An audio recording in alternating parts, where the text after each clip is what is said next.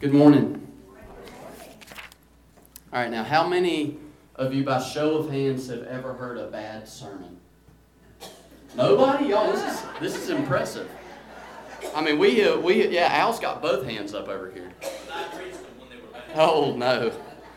All right, so I've got the honor and the privilege of, of bringing the word to you all here this morning um, before Mark comes back next Sunday. So I'm going to do this. I'm going to do my best to give just a bad sermon so that next week, whenever he's in the pulpit, everybody's just great and, and happy to see him, and uh, everybody is singing his highest praises, um, and hopefully we'll appreciate him being back. Uh, all joking aside, I, I want to say this um, about Mark. We as a church are beyond blessed to have Mark as our as our pastor.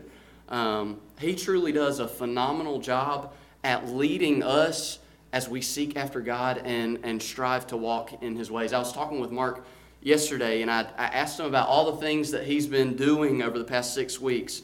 And instead of telling me about all the trips he's gone on, instead of telling me about all the places that he's visited, he told me this. He said, Austin, this is what God's been doing in my heart.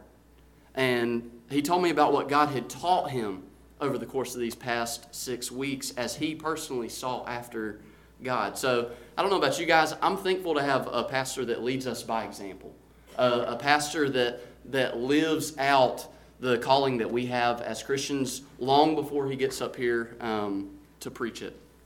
Um, and I, I know in the weeks to come he's going to be sharing with you all about the visions um, and insights that God has showed him while he's been on his sabbatical um, here in the weeks to come. So, my message to you all this morning is take heart.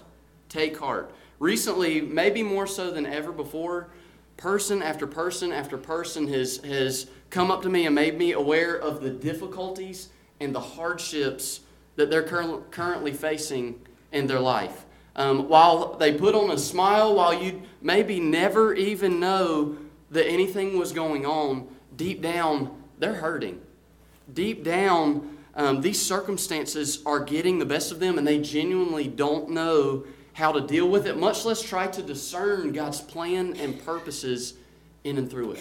And I believe that if, if you would look uh, around this room today, many of you would admit, you know what, I'm, I'm right there. I'm, I'm in that hurt.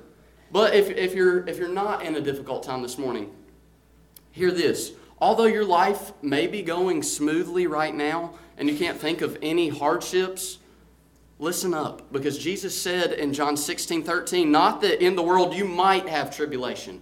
He said, no, in the world you will have tribulation. While things may be going great in your life right now, I'll tell you this troubles will come. Troubles will come. And in reality, you are one phone call away from difficulty and hurt and pain. The events that happened in my life over the course of this past week are only proof of this. Early Wednesday morning, uh, my wife got a phone call from her dad.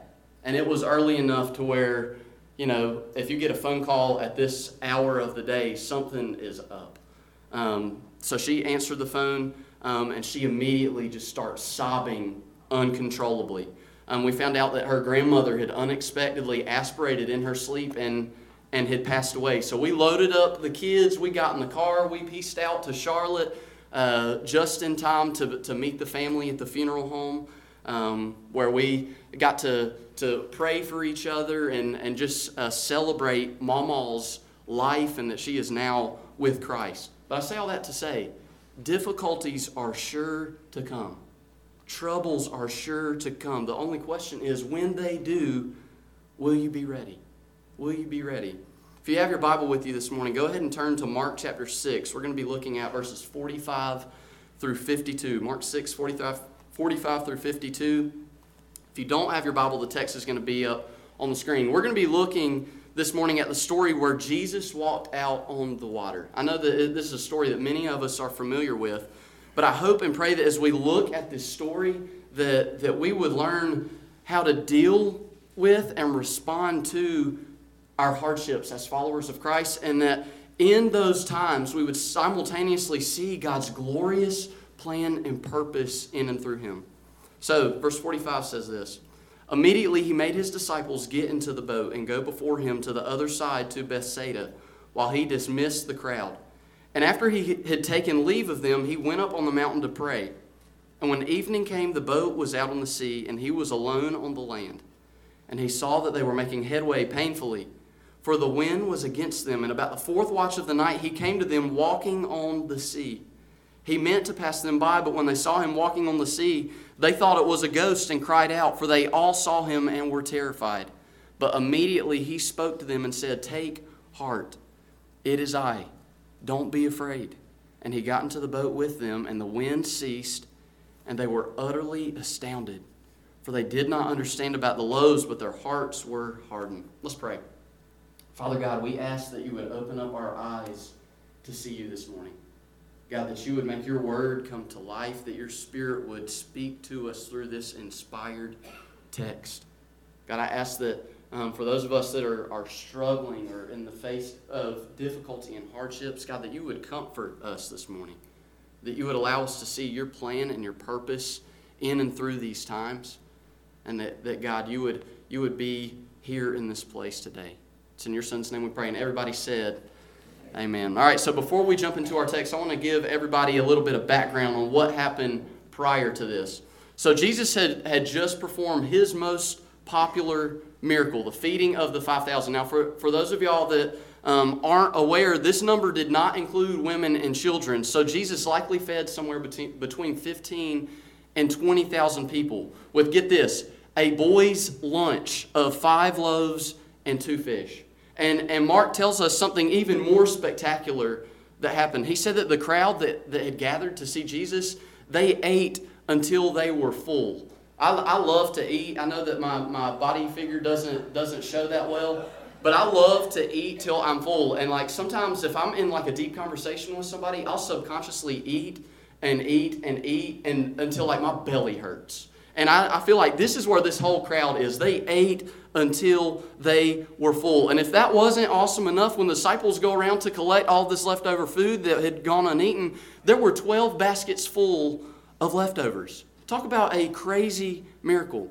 Surprisingly, though, Mark here makes no mention of the crowd's reaction to this miracle. John, however, makes mention of their response in his gospel. In John 6 14, we read this. It says, When the people saw the sign that Jesus had done, they said, This is indeed the prophet who is to come into the world. Now, what are they talking about here? Jews at the time thought that God's promised Messiah would rise to political and military power in Israel. And this Messiah would, would unite all of the people of Israel together. The people would support him and, and rally behind him. And ultimately, this Messiah that was sent by God would lead a revolt against Rome, who had enslaved and who had oppressed Israel for quite some time now.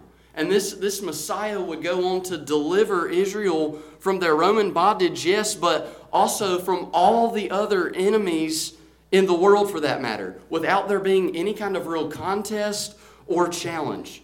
And that this Messiah, when, when the victory was, was won, when the battle was over, he would reign as their victorious king. Through this Messiah, God would establish his kingdom once and for all through Israel, and they would be the most powerful um, most prominent nation in the world, and nothing could stop them. So we see that having witnessed this miracle, uh, John tells us that, that this crowd is amazed. They're like, how in the world did he do that? Like they are blown away. They're astonished at what they just saw Jesus do. And they begin to say, This is the guy. This is the one who's going to lead us and liberate us from Rome. This here is the promise Messiah through whom God is going to establish us as a people and a nation. He's here, He's here, He's finally here. And in excitement, this crowd quickly turns into an unruly, uncontrollable mob. And they bombard Jesus and attempt to seize him by force. They wanted to make him king right then and there. They were ready to fight and start this insurrection against Rome right there. But we see that it wasn't Jesus' time to receive the kingdom. While there was, uh, yes, a throne that was awaiting Jesus, this wasn't the means that it was going to come by. This was not his, his time. So, realizing this, that this wasn't in God's will, Jesus takes control of this out of hand, politically charged situation. And our text says that Jesus made the disciples get into the boat and go before him to the other side to Bethsaida.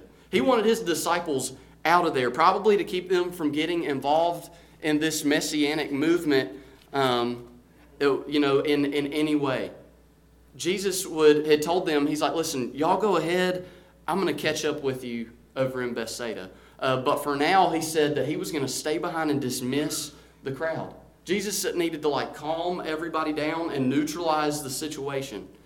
We see that when this when this mob settled, Mark tells us that Jesus went up on the mountain to pray. I, I love this. Jesus didn't immediately hop on a boat and try to catch up with his disciples. He, he didn't say in his mind, you know what, I just fed 20,000 people with a boy's lunch. I can like flash run to the other side and beat them over to Bethsaida. No, he, he didn't do that. We see that Jesus hit pause, and he got away from everybody and everything and he prayed. You'll, you'll regularly see Jesus do this throughout the New Testament, uh, especially as Jesus faces a difficult decision or a critical moment in his life. He prays. He continually and he intentionally looked to God the Father to give him wisdom and to give him strength as he sought to make much of and bring glory to his name through the events and the details of his life. All too often, though, I know even for me personally, prayer is an, is an afterthought. We're all so busy, we're running around doing this, we've got to go do that. All the while, we miss the opportunity to pause. We miss the opportunity to seek out God for guidance and strength amidst our trying and difficult circumstances in our lives. This is a tragedy because while we may think that all things are under control and that we can fix whatever problems may come our way, God, who is all powerful and almighty, just as we just sang, is able to do so much more than we could ever begin to do if we would simply call on Him in prayer. So if, if Jesus, the very Son of God, prayed to, to the Father for guidance and, and strength, how much more should we pray and, and cry out? How much more should we get down on our hands and knees and plead that God would work in us and equip us and, and empower us in the same way to live a faithful life on mission for Him as we face or are coming out of difficult times in our lives? Don't miss the opportunity to pause. Don't miss the opportunity to get away and spend meaningful time in prayer because it is crucial to your success as a follower of Christ.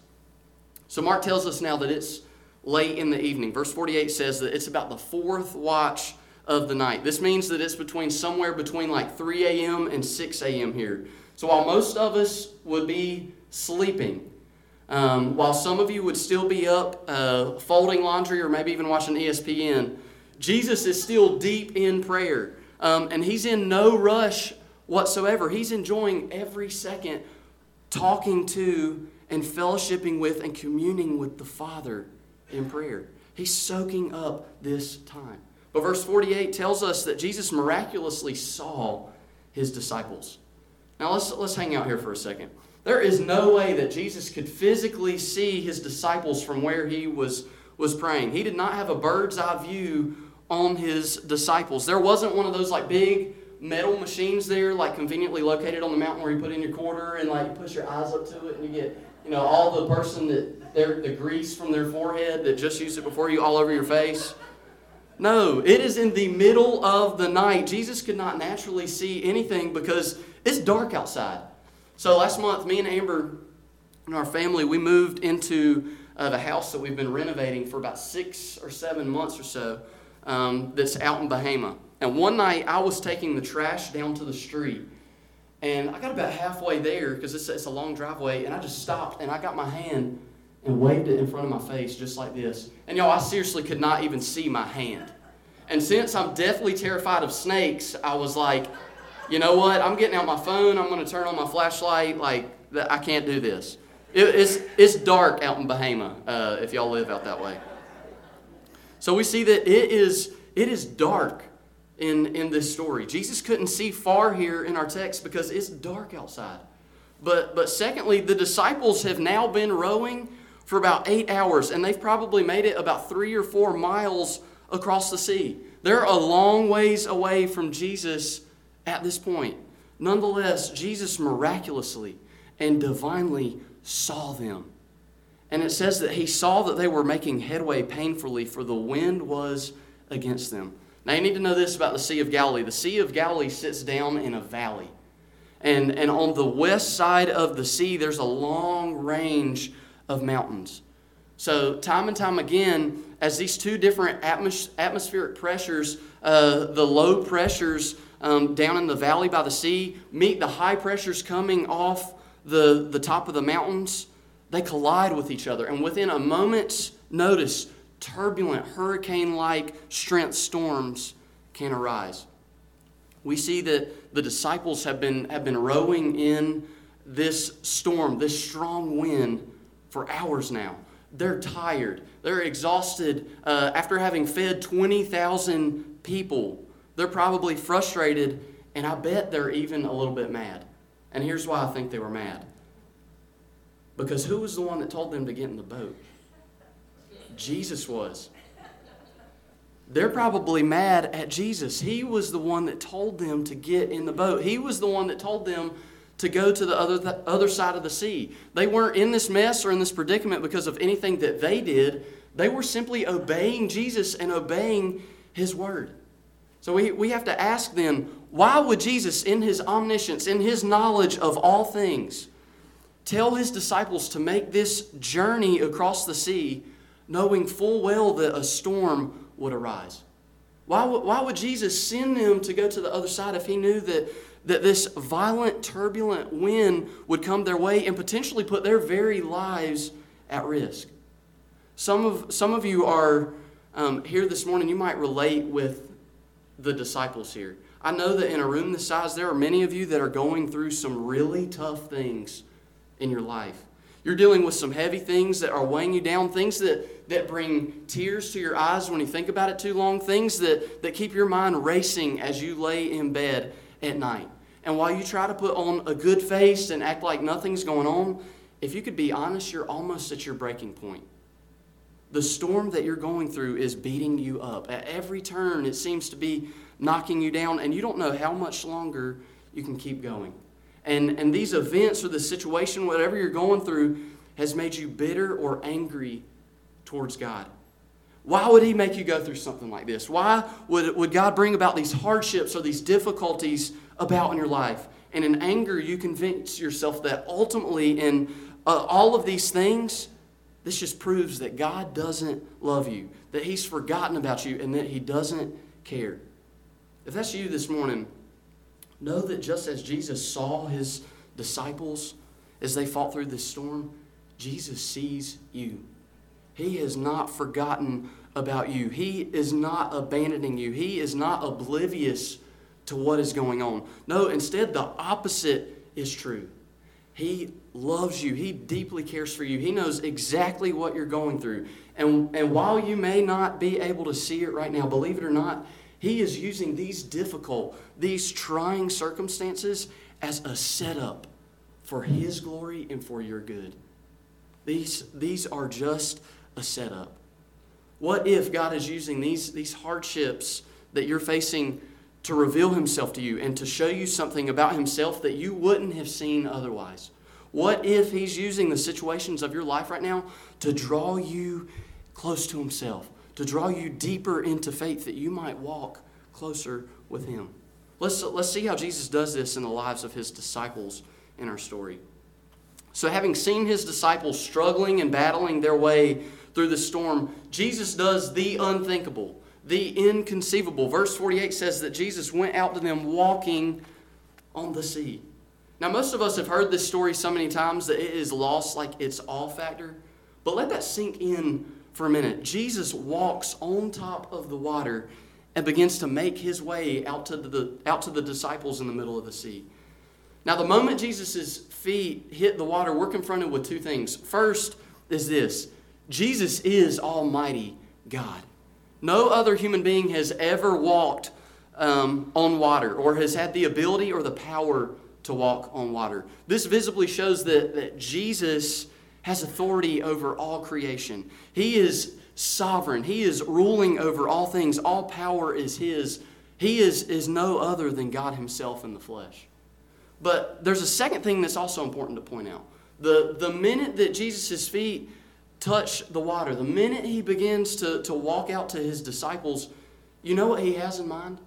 If, if all Jesus wants to do is, is relieve the difficulty or, or calm the storm, he wouldn't have to take this three to four mile walk out to his disciples where he's going to fight through these strong gusts of wind. He's going to get like his tunic all like nasty wet. Um, all he would have to do is say a prayer from the shore. All he would have to do is, from the ease of the shore, say a prayer, and the wind would have no other option but to obey.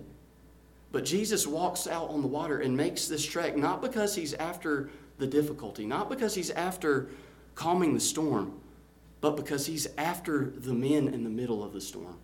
He's after their hearts. So I've got a, a one year old little girl. Her name's Nora. She has recently started uh, walking. And y'all, for real, it's the cutest thing ever. Even though like she's getting into everything now, and it is um, a daily just uh, task to chase her down, and and you know at all times be like, okay, Nora is in that room now. She's in that room. Uh, but since she can walk now, I figured a few weeks ago, you know, I, I might as well take advantage of this situation somehow, right? So recently, if I'll be on the other side of the room um, and I need something that's kind of close to her, I'll ask her to bring it to me without having to get up or go anywhere. So it's actually pretty cool. And eight times out of ten, since she hasn't entered that no phase yet, where she's really like rebelling against uh, me and Amber, she'll she'll for the most part get whatever I ask her to, and she'll bring it to me. It's it's so sweet. Recently though, she's kind of caught on to this, and she's turned this into a game. So I'll be I'll be sitting on the floor playing with with her and Caleb, and I'll say, "Hey Nora, can can you bring me that over there?" And she'll wobble her way over there, and she'll get it, and like she's she's smiling. Uh, from ear to ear all the way, and she'll she'll turn around and she'll start laughing and giggling, and all the while like my arms are open and I'm like saying, All right, come on, come on, come on. And at that last minute, when she's about three feet away from me, she'll turn and change her direction oh so slightly, and she'll run right past me. And for a few seconds, I'll let her think she got away with it because you can just tell she's having way too much fun with this. So, so after those few, se- those few seconds transpire, I'll, I'll get up and I'll chase her down and I'll grab her and hug her and tickle her, and she thinks it is the funniest thing. Interestingly, though, in our passage, Mark tells us in verse 48 that Jesus meant to pass by them. He meant to pass by them. Some of you might be like, What now? You mean to tell me that Jesus is going to walk out to the water um, to meet his disciples and run right past them without helping them to where his disciples won't see him at all? That's actually not what, what Jesus meant to do. To better understand this, this phrase, pass by, we need to go back to the Old Testament for a minute. In Exodus uh, chapter 33, verses 18 through 23, we read this Moses said to God, Please show me your glory. But he, God said, You cannot see my face, for man shall not see me and live. And the Lord said, Behold, there is a place by me where you shall stand on the rock. And while my glory passes by, I will put you in a cleft of the rock, and I will cover you with my hand until I have passed by. Then I will take away my hand, and you shall see my back, but my face you shall not see. Something similar happens to Elijah in 1 Kings chapter 19, verse 11. And he said, God says this Go out and stand on the mount before the Lord, and behold, the Lord passed by. So as the, as the Lord passed by both Moses and Elijah, so now the God of the Old Testament, who is Jesus, wants to pass by his disciples. Jesus wants to show them his glory and reveal to them the very essence of who he is. Only God can walk on water. And Jesus wants his disciples to see him and to believe without question that he is God. I don't know if you've realized this before, but Jesus has passed by us as well. We have all been shown the, the fullness of his glory. We have been shown his character and his goodness in a way unlike Moses, Elijah, or even the disciples in this moment experience. Jesus has, has passed by us not in the cleft of a mountain, but on a cross. One day, Jesus would walk not out on the water, but would walk a much more difficult path. He would walk the road of suffering and, and the hill of Calvary, where even though he had lived a perfect, sinless life and had obeyed God in every way possible, even then he would ultimately take on our sin upon himself. He would bear our shame, and in our place, he would experience the fullness of God's wrath and punishment for our sin. And, and he would be forsaken and abandoned by God, his Father, on behalf of us. And in the end, we know that he, he ultimately died in our place as our substitute, so that through faith in Him we would receive salvation. We would be given new eternal life and would be reconciled or brought back to God. We see the fullness of God's character, we see the fullness of His glory at the cross where Jesus passed us by. Unfortunately, the, the disciples, um, they don't see what Jesus intends to show them in this moment. They're not looking through eyes of faith. But verses 49 and 50 say this When they saw him walking on the sea, they thought it was a ghost. And they cried out, and they all saw him and were terrified.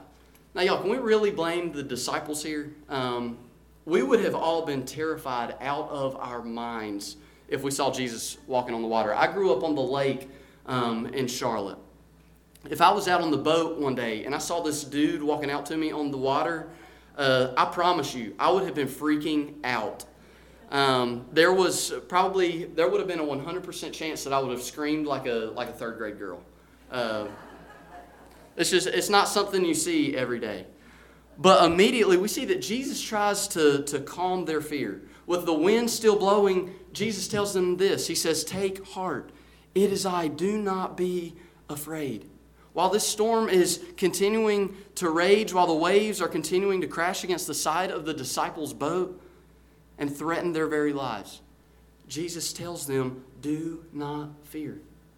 Do not fear. Some of you guys here this morning need to hear Jesus speak that same message over the difficulties and the hardships that you're currently facing in your life. Jesus is saying, Don't fear. Don't be afraid. I know that you can't see the big picture. I know that you don't understand all that I'm doing, but know that I have everything under control. Nothing surprises me, nothing catches me off guard. This is all a part of my sovereign plan. Keep your eyes and your heart set on me.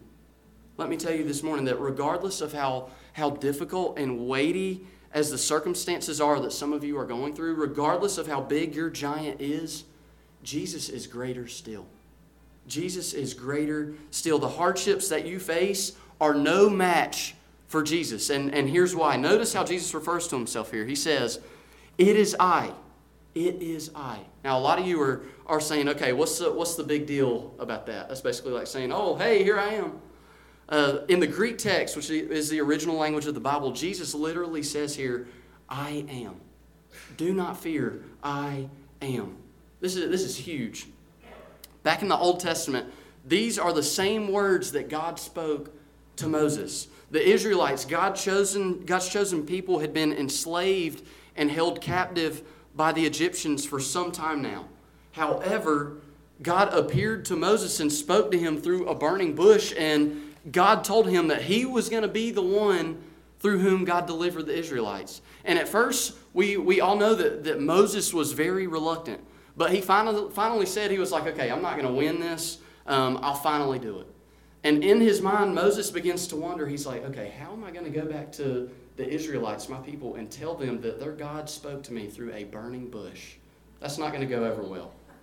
So in Exodus 3, we have this, this dialogue. It says, Then Moses said to God, If I come to the people of Israel and say to them, The God of your fathers has sent me to you, and they ask me, What is his name? What shall I, I say to them? And God said to Moses, I am who I am. And he said, Say this to the people of Israel I am has sent me to you.